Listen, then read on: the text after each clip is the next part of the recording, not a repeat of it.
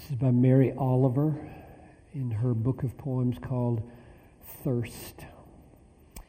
She's a Pulitzer Prize winning author and National Book Award and has written two books on how to write poetry and how to study poetry.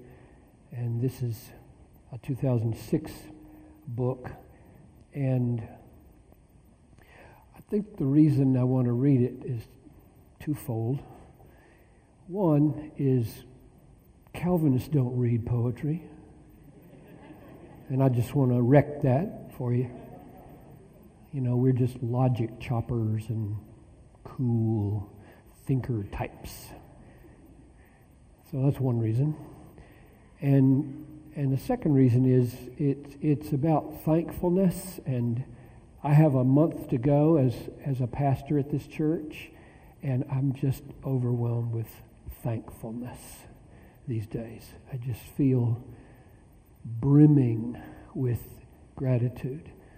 And so I was moved by this poem as I read it in Barnes and Noble last week and then went home and ordered it.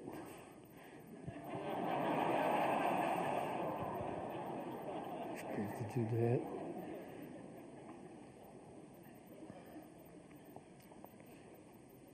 So this is called The Place I Want to Get Back to. The place I want to get back to is where in the pine woods, in the moments between the darkness and first light, two deer came walking down the hill. And when they saw me, they said to each other, Okay, this one is okay. Let's see who she is and why she's sitting on the ground like that, so quiet, as if asleep or in a dream. But anyway, harmless. And so they came on their slender legs and gazed upon me, not unlike the way I go out to the dunes and look and look and look into the faces of the flowers. And then one of them leaned forward and nuzzled my hand. And what can my life bring to me that could exceed that brief moment? For 20 years, I have gone every day to the same woods, not waiting exactly, just lingering. Such gifts bestowed can't be repeated. If you want to talk about this, come visit. I live in the house near the corner, which I have named Gratitude. So, Father, my heart is thankful for dear and unrepeatable moments in life. And if we could see, all of them would be. And I'm thankful for Mary Oliver, and I'm thankful for Bethlehem Baptist Church. I'm thankful for these friends who've gathered here to think about the most important things in the world.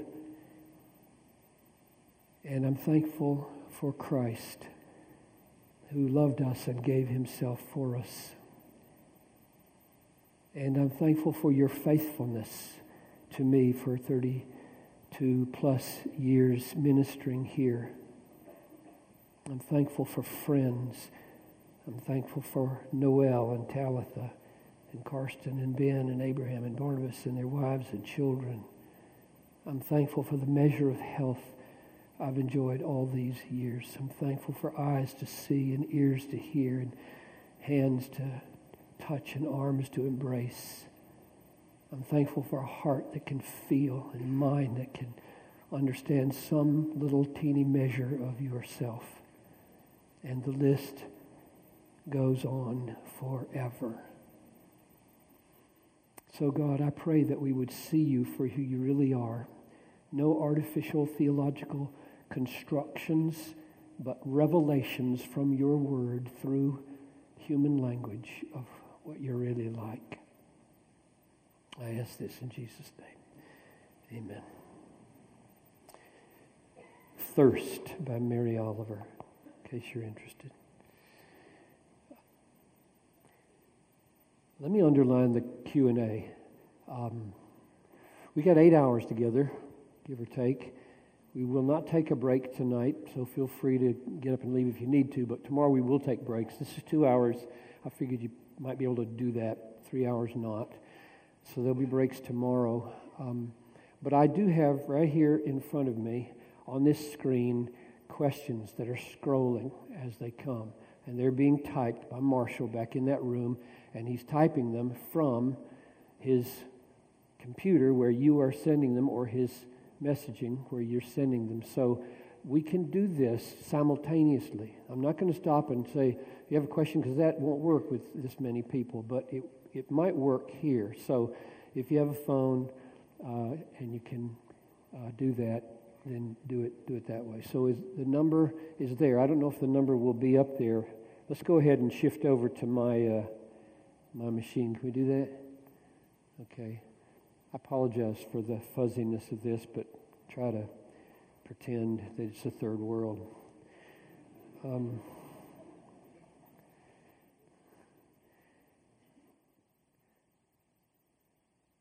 I've got 179 slides.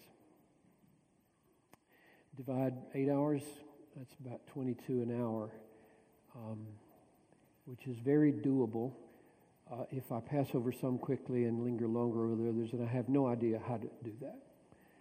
Um, but I've taught these so many years. God is always so good to us, just so good that we come to the end more or less where we're supposed to be. So I'm expecting about 4:30 tomorrow afternoon that uh, we'll be where we ought to be. So questions, do that. Um,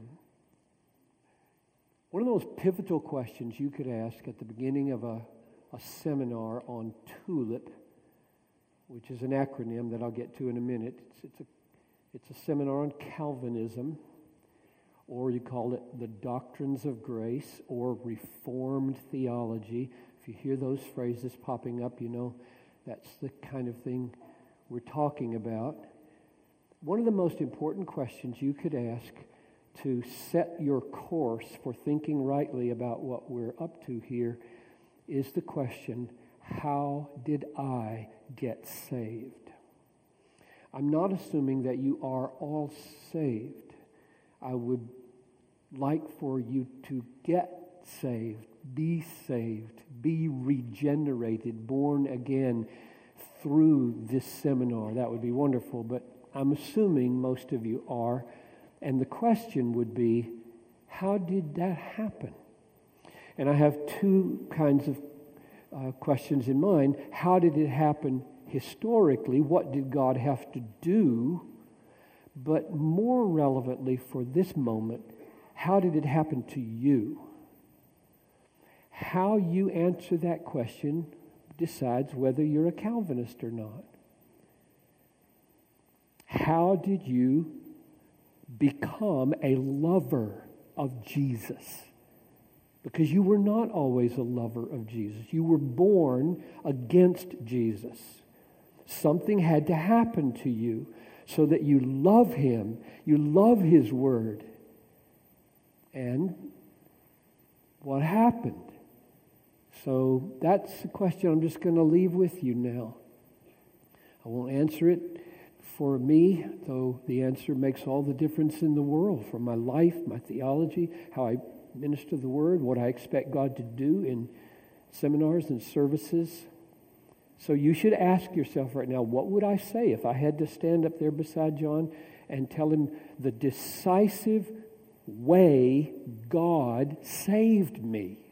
What did he do? How did he do it? What did he have to overcome to save me? What was my part in it? And how did those two things relate to each other? My part and his part. So I leave that question with you because I think how you answer that question just turn, determines the whole course of the seminar. Um, let's just look at the outline. So, those are the 10 pieces I have some introductory remarks. That's what I'm doing right now. I have a set of assumptions. I want us to be clear on what our assumptions are. a little bit of historical background to set the terms Calvinism and Arminianism in their historical settings, uh, differences between them outlined, and then we're going to do etulp, not tulip. And I'll tell you why when, when we get there. And then lastly, 10 good effects of believing these things. What difference does it all make? Anyway, there'll be a lot of that as we go along, but that's, that's where we're going. So, introductory remarks. One of the reasons this issue means a lot to me and has meant a lot historically is because the most important and precious promise of the Bible depends, according to Paul, on these things. So let's look at that here. We know, this is Romans 8 28, we know that for those who love God, all things work together for good, for those who are called according to his purpose. So there's the, the promise. That's, that's the most important promise there is because it's just encompassing of all other promises. What's the basis of it? That's why I have the little word for underlined. We know this for those whom he foreknew, he also predestined to be conformed to the image of his Son, in order that he might be the firstborn among many, among many brothers. And those whom he predestined, he called. And those whom he called, he justified. And those whom he justified, he glorified. That's the argument for how you can know everything is going to work together for your good. I preached seven sermons on that unit in 19, whenever it was. I went back and counted just to make sure because of how massively important verses 29 and 30 are in supporting verse 28. So if you care about the promise of verse 28, you have to care about 29 and 30 because they begin with four, which means they are like pillars. I remember when I preached on this back in the late 80s, they were building, and I wish I could remember uh, one of the skyscrapers downtown that everybody takes for granted now. And the hole in the ground was, I just drove by it and I thought, are they building this skyscraper up or down? And I used it as an illustration. I said, the, the higher this thing's going to go up, the deeper that foundation is going to go down. And the promise doesn't get any higher in verse 28, and the argument doesn't get any deeper than 29 and 30. And that's why it took all those sermons to unpack it. And in a sense, this class, you could say, okay, if you want the practical relevance of this class, this class is devoted to building foundations under Romans 8:28 so I can survive my life. If you, if you think we're in this for fun and games, just kind of theological ear scratching, you don't understand anything. This is survival technique for John Piper. The things that come at me in my life cannot be managed by fluff. So, then there's these roots to these doctrines that go so far back in history, like to eternity. Blessed be the God and Father of our Lord Jesus Christ who has blessed us in Christ in every spiritual blessing in the heavenly places, even as he chose us in him before the foundation of the world, that we should be holy and blameless before him. In love, he predestined us for adoption as sons through Jesus Christ, according to the purpose of his will, to the praise of his glorious grace, or to the praise of the glory of his grace. So, the roots of predestination, the roots of the purpose of His will, the roots of His grace go back before creation. That's a long time and a very deep basis.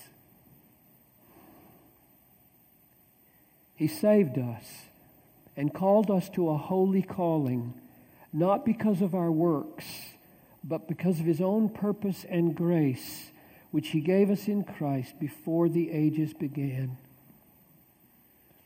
If you have been saved by grace, He gave you that before there was a universe. You just need to pause I mean, we, we, we read way too fast, right? Just, oh, I've done my devotions now. Instead of stopping there and having a heart attack of a good kind. Not my works. He didn't save me by my works. He saved me because of His own purpose and grace which He gave us before the ages began. He's been thinking about you a long time. It should just blow you away.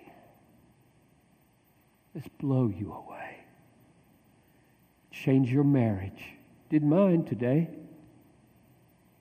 Today, a little tension with Noel about the way lunch went. Why'd she leave the table like that? Said, you upset about anything? No. That didn't mean no. now, the old John Piper here has two choices anger or patient, compassionate query of what's going on. And my default is this don't treat me that way. Don't like it when you walk out of the room quiet. Say something. Why are you leaving the table? This made all the difference. This made all the difference. He has, he has loved me forever. He has been thinking about me and her forever. He is totally on my side, totally committed to us as a couple. With all of our pain and all of our sorrow and all of our imperfections and all the failures of these years as pastor, he's totally for us. And he has been forever. Now, with that, I was able to go into the living room without anger and say, if, it, if you're not upset, what, what is it? We, we're okay. We're okay. You don't need details.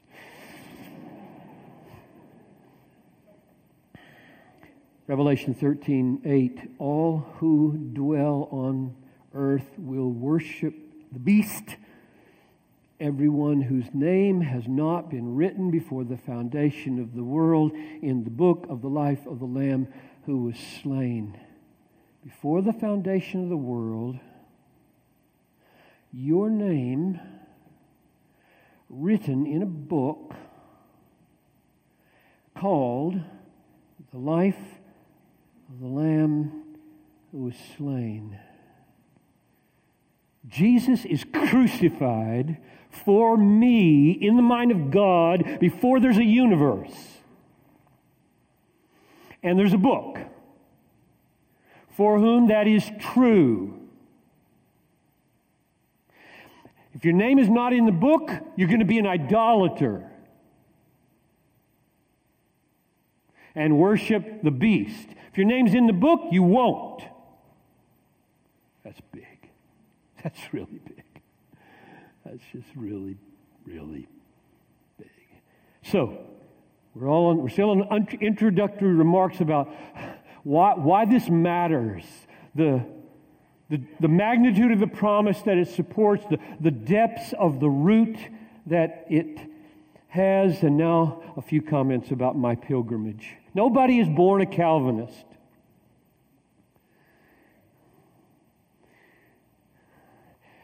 My father was one of the greatest men I've ever known, the happiest man I've ever known. He was an evangelist, preached the gospel, traveled away from home two thirds of the year or so, and came home with stories of the triumphs of grace in wicked people's lives who got saved under his ministry. And I love the stories.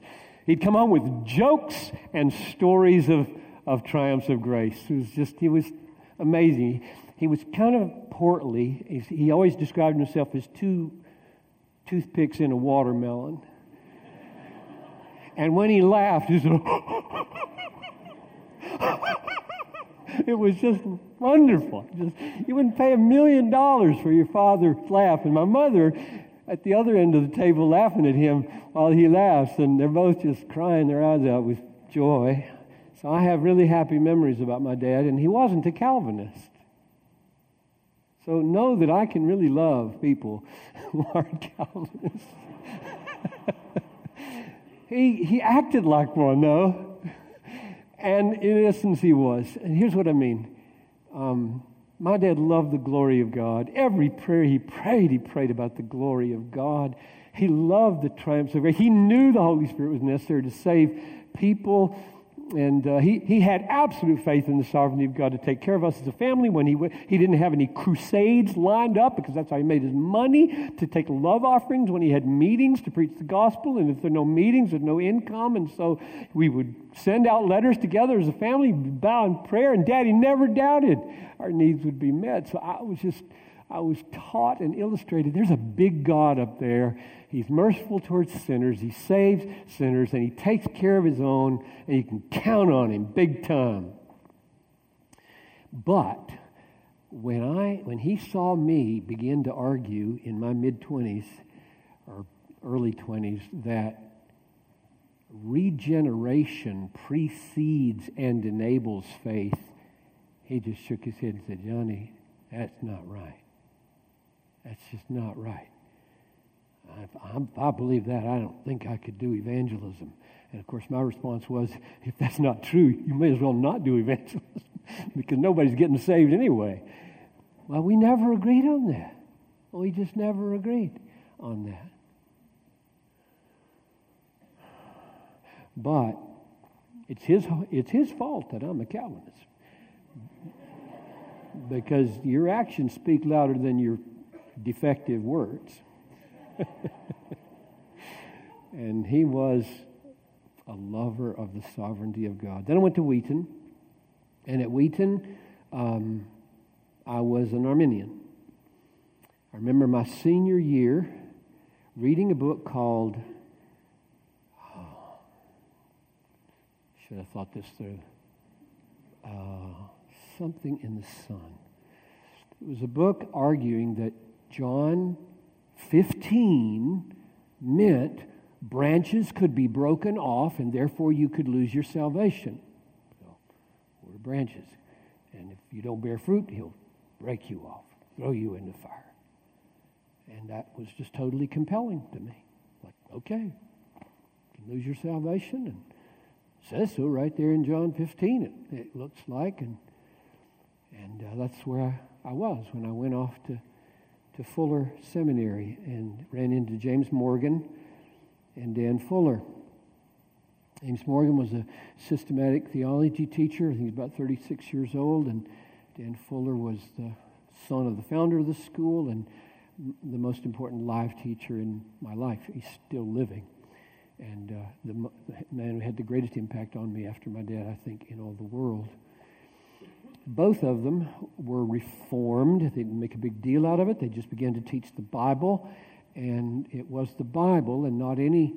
I've never even read the Institutes of Calvin all the way through. I'm 67 years old and supposed to know all these things. I've never even read all two volumes all the way through. I find Edwards so much more helpful than Calvin that every time I start reading Calvin, I think I should be reading Edwards. And then I do. I close Calvin go over, read more, more Edwards. We all have our different favorite teachers. So here's a story that some of you have heard before, just to show you where I was. This is my, I think my first year there, pretty sure. And I was coming out of a class in systematic theology where James Morgan was talking about the doctrine of election and, and the, the limitations of so called free will. And we were talking, about three of us, maybe there was four. He was here, I was here, and there, I think there were a couple other guys around. And we were talking, and I was just steaming. I mean, I was not one of these students who was quiet. And so I, I, I took a pen and I said, Dr. Morgan, watch this. I dropped it.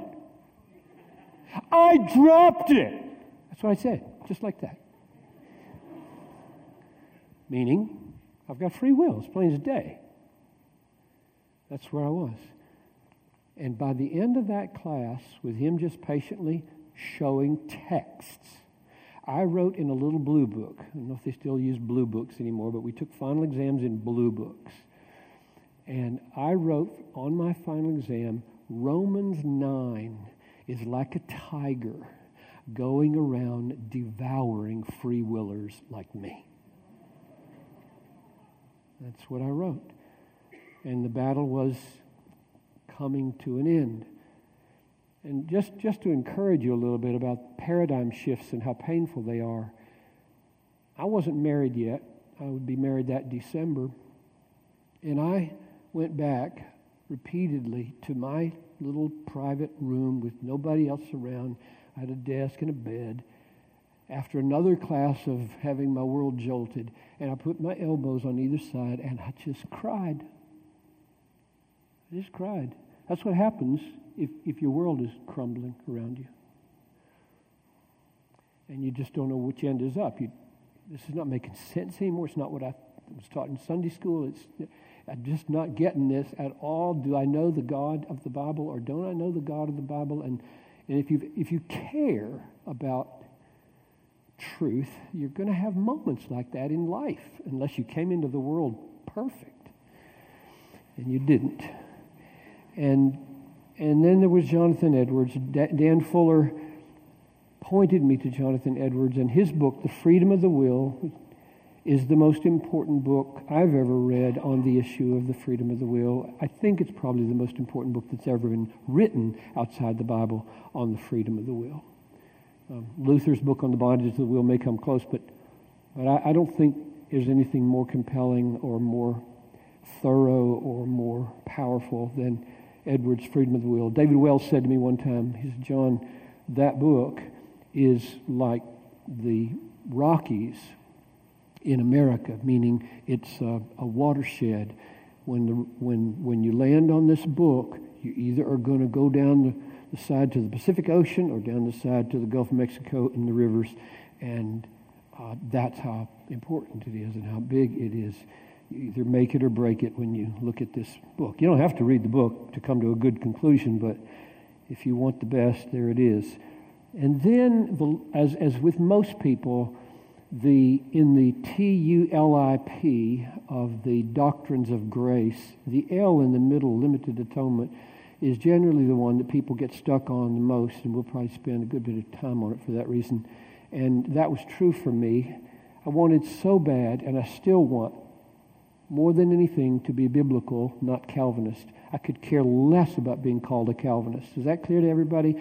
I could care less. And uh, in, in a sense, it, it's misleading to even use the term, but, but I'm going to uh, for, for the sake of shorthand. But know that my stake is with this book. If you can show me in the book, and it's not a Calvinist doctrine, I'll say fooey on Calvinism. I go with the book, all right? So I hope we're all together on that. That's one of my assumptions we're getting to in just, just a minute. So I was stumbling over a lot of texts that looked like Christ died for everybody. And there are a lot of texts like that. And so I was slow to come to the L, and that's why I put John Owen down here, the death of death, because I was at Bethlehem in the house I'm in now, which means it had to be 1983 or after when I was still reading The Death of Death in order to settle this issue for myself. That's how long it took for that one to fall into place. And, and it was this book that helped me to settle that. So John Owen's The Death of Death. And now I've tried to lead this church in a way of biblical faithfulness, which I think is the doctrines of grace these 30 some years. So let's go to assumptions. I've got about eight of these, just so we're all on the same page. These, these are things I'm just not going to bother arguing for. I could have a whole seminar on number one. We believe that the Bible, consisting of the 66 books of the Old and New Testament, is the infallible Word of God, verbally inspired by God, without error in the original manuscripts. That's my assumption. It, uh, the DVDs of the whole seminar, Why We Believe the Bible is the Word of God, is available at Desiring God. You can get that, but know that my final court of appeal in any of my theological arguments is the Bible, not any human being. Number two, being faithful to Scripture is vastly more important than being faithful to Calvinism or Arminianism. Number three, right thinking about what the Bible teaches about God and man and salvation really matters. Right thinking matters. Bad theology dishonors God and hurts people. Churches that sever the root of truth may flourish for a season, but will wither eventually or turn into something beside a Christian church. Number, I'm skip Tozer, but I'll just say Tozer um, did a great service for the church in the mid 50s of the last century, in the 60s, on the knowledge of God, the pursuit of the ho- knowledge of a holy, and, and uh, he just cried out for a big view of God. Number four, the work of the Holy Spirit and the pursuit of his work in prayer is essential for grasping the truth of Scripture. So, right thinking about doctrine is essential. And now I'm saying Holy Spirit and, and pursuing Him through prayer is crucial. Right now in this room, nobody will embrace the truth without the work of the Holy Spirit. We'll see that in other texts. Well, right here it is 1 Corinthians 2.13. We impart this, Paul says, his truth, in words not taught by human wisdom, but taught by the Spirit interpreting spiritual truths to those who possess the Spirit. So we are taught by the Spirit, and we're speaking to people who possess the Spirit. The unspiritual man, that's the person without the Holy Spirit, does not receive the gifts of the Spirit of God, for they are folly to him. He is not able to understand them because they are spiritually discerned. The spiritual man judges all things, but he himself is judged by no one. For who has known the mind of the Lord so as to instruct him? But we have the mind of Christ. So I think that means if you're spiritual, you have capacities to assess what is true and right and people who stand outside the Holy Spirit, outside the Scriptures, will try to judge you and assess you, but they won't succeed. It takes the Holy Spirit in order to recognize the things of the Spirit. So, I have been praying for you for several days and even before that the Holy Spirit would come here. This should be a charismatic meeting, meaning that unless we have the charisma, that is the gift of the Holy Spirit in this room right now, I will be wasting your time. And you'll be wasting your time. If the Holy Spirit doesn't come and become our teacher, nobody can say Jesus is Lord except by the Holy Spirit. 1 Corinthians 12 3. And nobody can say the other truths and mean them without Him. Number five, thinking is essential for grasping biblical truths. So the Holy Spirit is essential, prayer is essential, thinking is essential. Brethren, do not be children in your thinking. In infants, in evil be infants, but in your thinking be mature. Or think over, think over what I say, for the Lord will grant you understanding in everything. So notice that connection. Here's, here's what you're supposed to do tonight, tomorrow think over what I say, and then you look to the Lord to grant you understanding. Don't say, oh, the Lord gives understanding. I don't need to think. And don't say, oh, it's telling me to think. I don't need the gift of understanding from the Lord. Evidently, in the way Paul thinks, your thinking with me about the Bible is the way God gives understanding. Number six, God ordains that there be teachers in the church to help the body grasp and apply the truth of Scripture. I think sometimes we're so individualistic in the West that we forget that, that the body is a means of growth and understanding, not just our Bible and the Holy Spirit and God like this. So you got your Bible, you got the Holy Spirit, and you got a brain, so you go into a closet and you come to your theology. And if, if that were the way it was supposed to be, Ephesians 4 and the whole New Testament, which wouldn't make any sense. And he gave some as apostles, some as prophets, some as evangelists, some as pastors and teachers for the equipping of the saints. Like what? Can't they equip themselves? No. No. I mean, he, he wouldn't set it up this way. Of course, you should read your Bible. Of course, you should buy all the books in the bookstore. Of course, you should study. And, and, and you should go to seminars and you should go to worship services. And You should be in small groups so that the horizontal dimension can refine and deepen and correct and take you somewhere. I've, I've done that. I still do it. I've got teachers I go to every day. They're all dead. Well, they're not all dead, but most of them are. Right now, I'm, I'm, i just finished listening about four sermons of John Harold Ockenga. They just found them in the archives at Park Street Church, Boston. These are sermons from 57, 47 to 57 of the last century. And this is the man through whom God called me into the ministry. I never met him. I love him. Never met him. Love him. And I'm getting to hear him on tape for the first time in 50 years. This is 1966 when I heard him preach. That was the last time I heard him preach, and I, I felt called to ministry through him. So here I am on my, on my iPad, on my phone here. Um, as good as God when it comes to the reliability and dependability and trustworthiness and faithfulness to the profession we have. Isn't that incredible? You just heard John Harold Ockenga preaching in Park Street Church in 1957. That's amazing. So I, go, I go to school every day, and so should you. So, yes, that's true. Teachers are given to the church. Seven, like, like all fallen, finite human people, you and I see in a mirror dimly.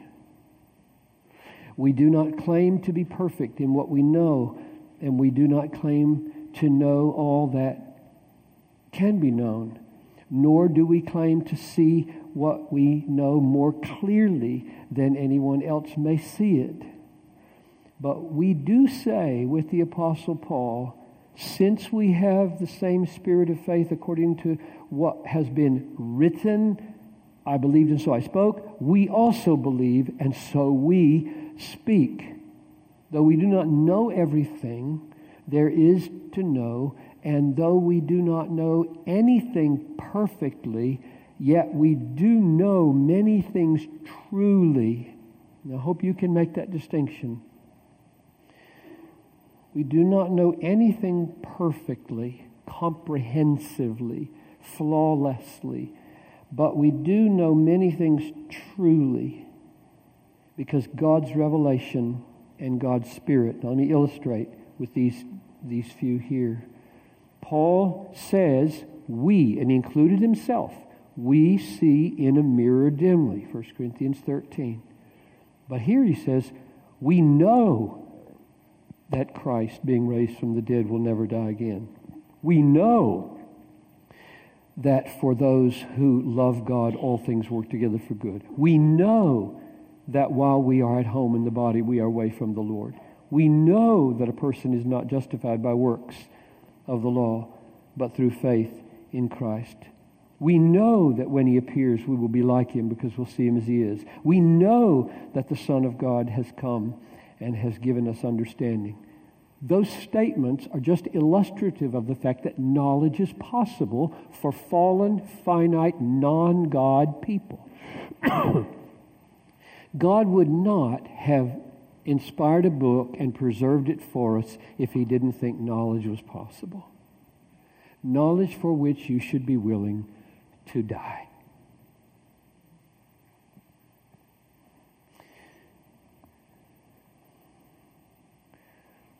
Last one. Nevertheless, there remain things that God has not chosen to reveal to us, and we must often be content with mystery. Deuteronomy 29 29. It's easy to remember. Keep that one in your mind. Deuteronomy 29 29, 2929. The secret things belong to the Lord our God, but the things that are revealed belong to us and to our children forever, that we may do all the words of this law. Um, let me pause and look at the questions here and see whether any of them would be, would be good to, to do right now. Um, are the implications to the idea of Calvinism non essential? Should brothers and sisters agree to disagree on this? Um, you have to agree to disagree on this if you can't agree. So, um, but I would not call all of the teachings that separate Arminians from Calvinists non essentials.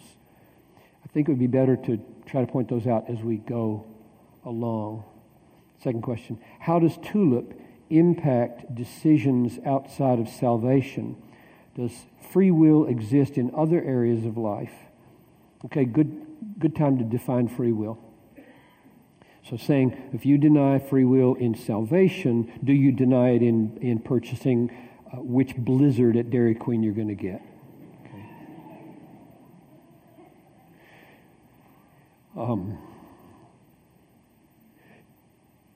here's my definition of free will free will is ultimate self determination. Ultimate self determination. By ultimate, I mean there's no cause after your choice that made you cause it that's decisive. And if you have that kind of willing, I decided, and nothing was decisive in bringing about my deciding, then you believe in free will. If you believe, I do decide, my decision is real, but I know that God ultimately governs what I will decide, then you, you don't believe in free will. And that's what I believe. I don't believe in free will. Defined that way. Now, almost nobody who uses the term on the street means what I mean by it. Here's what you mean when, if you get in an argument on public radio or something, well, you, free will is what America is based on. What do you mean you don't believe in free will?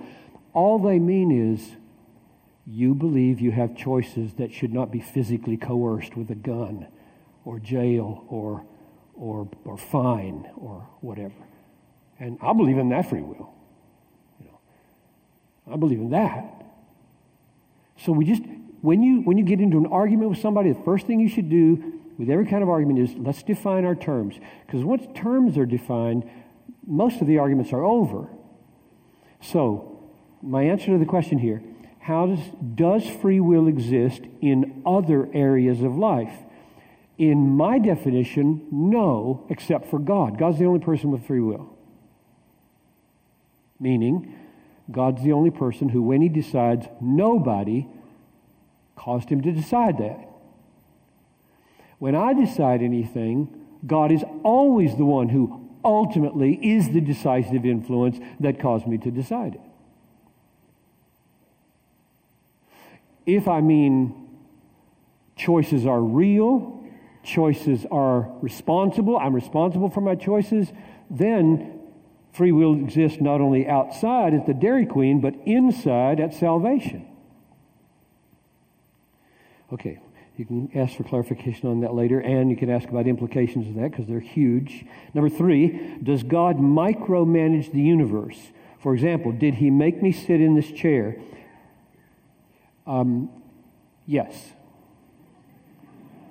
There is no, R.C. Sproul says it this way there is no maverick molecule in the world, in the universe.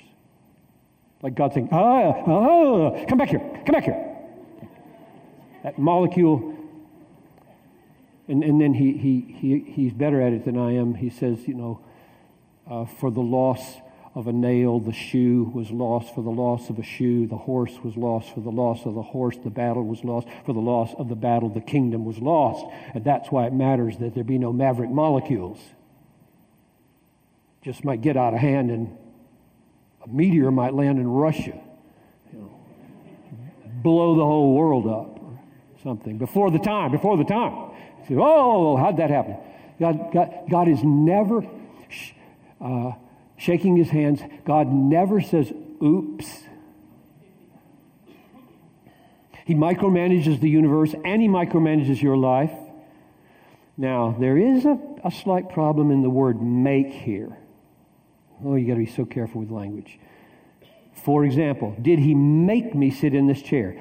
Almost inevitably, when you ask it that way, you mean against my will. God never makes you do anything against your will. Wonder if I can make that statement stand. Never. Your will is always doing what it wants to do, and it is a responsible will. And God governs our willing not by making us do what we don't want to do, but by influencing our will in ways that preserves our accountability. I don't think that statement I made is true. I think, I think things happen to you. I don't know. I'm going to have to think about that. I got to be careful. Things happen to you that you don't want to happen to you, that's for sure. And, uh, but whether you make any choices against your will, hmm, I don't think so. One more, and then we'll keep going. Number four, why? This is there 20 more questions waiting to be answered, dear, dear, dear. Why do you think free will theology is so prevalent in our culture and churches today? Everybody's born believing in free will and everybody wants to be God. That's why. Everybody is a rebel. We're going to get to total depravity. E tulp, it's number two. E tulp. So T is number two. T is total depravity. Every one of you is an out and out rebel deserve, deserving of hell. What would be more natural than to believe in, I can do what I want to do, thank you very much, and butt out of my life? Don't even begin to tell me that God governs my life and I am still responsible for my life. Nobody's, nobody's going to embrace that as a, as a rebellious human being. You have to be born again.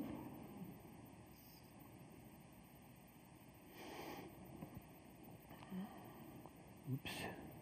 Okay, we'll stop there and I'll come back to all those questions. They're going to mount up. A little historical background. You can, you can, if you can see the number, yeah. No, you can't. It's too blurry. We're at 19. How's that? Not bad. We're okay. What, what's the historical, historical background for this Calvinism Arminian thing? And then you can, you can forget about those words if you want. John Calvin, the great reformer of Geneva and author of the Institutes, was born in 1509, converted at the age 21, died 1564 and here's what he says about his conversion. I, I, I, love this, and it just so helps understand where he's, he's coming from. God, by a sudden conversion, subdued and brought my mind to a teachable frame.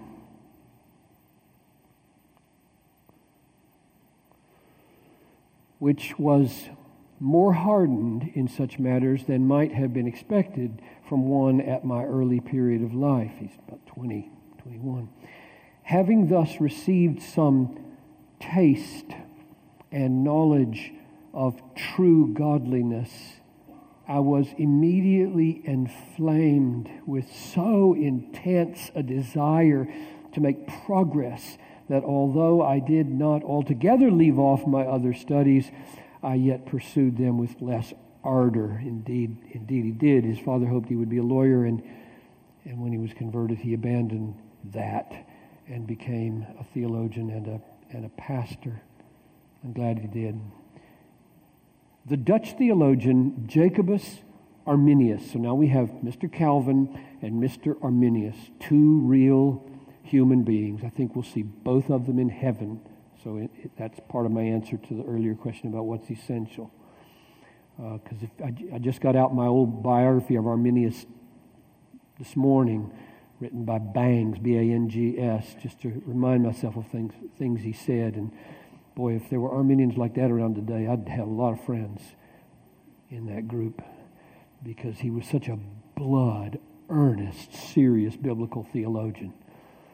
And I can go a long way with people who are blood earnest about the Bible. Dutch theologian Jacob Arminius was born in 1560 and died in 1609. He came to disagree with the key tenets of Calvinist doctrine. In the early 1600s, a controversy arose, especially in Holland, between the Arminians and the Calvinists, the groups who bore the name of the persons who most powerfully expressed their understanding of Scripture. Number four, in 1610, I got these out in my Creeds of Christendom today just to remind myself of them. In 1610, the Arminians presented five doctrinal positions called the remonstrants to the state authorities. These expressed the key areas where they disagreed with Calvinists. From November 13, 1618 to May 9, 1619, so about eight years after that, the Calvinists met in the Synod of Dort. They get Dort, Iowa, and Dordt College. Uh, to answer these five disputed points. Their answers came to be called the canons of Dort, and these are the original expression of the five points of Calvinism. And thus, the five points were not asserted by Calvinists as a summary of their doctrine.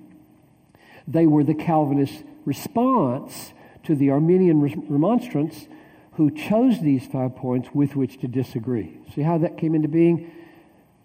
Um, the, the, Arminians read Calvinist doctrine and they said, We don't agree with that, we don't agree with that, we don't agree with that. And there was five of them. And they wrote the, the declarations, the remonstrance, saying, These five things we think are wrong in Calvinism. And the Calvinists looked at that and said, Huh, we need to have a, a synod and decide what we think about that. And then they studied for those, that year there, or November through May, and then they wrote the canons of Dort, which are now the five points of, of Calvinism. Nevertheless, these five points are at the very heart of how we understand God and sin and grace and atonement and salvation and all the things that are touched by these great realities. In short, the five points are vital to understand and have a bearing on all of life and ministry. So, another comment about the question how essential are the differences? You can't answer that in the abstract because there are lots of different ways to disagree with a truth. You can say the truth is hellish and the diametric opposite is true, or you can say the truth is not quite right and affirm something that's almost in it but not in it. You see? And there's a whole spectrum of kinds of disagreements you can have over any given point. So I can't answer in, in the general, like, oh, if you're an Arminian, you're lost. That's not true. Or if you're Calvinist, you're lost or, uh, or, or even certainly bound for heaven. That's certainly not true. You can have perfect doctrine go to hell because doctrine doesn't save you, Jesus saves by faith. And some mighty poor doctrine can bring forth some mighty wonderful faith. That's an important thing. I should have put that in my assumptions, maybe. Let me say that again. I never equate a person's thinking about God with his true trust in God. Because you can have very right thoughts about God and be a very defective man and a defective believer. Your faith is weak and you sin a lot. And you can have a pretty defective view of God, and the Holy Spirit mercifully, through that defect, gets at your heart, really changes it, and really causes you to walk a life of love better than the man with a better theology. It's never one for one. I think all things considered, we should try to be as faithful to the Bible as we can be. But I never assume that a church over here that has the best theology is going to be a more godly church than a church over here that has less good theology. Now, some people might hear me say, oh, well, then what's the point of the seminar? Because God is honored by right thinking, and over time, right thinking preserves the kinds of structures in thought and in affection which I think will breed more godly people long term, more persevering people. But at any given moment, in any given city, in any given church, you, you can't draw a straight line from doctrinal orthodoxy to biblical, living, loving faithfulness.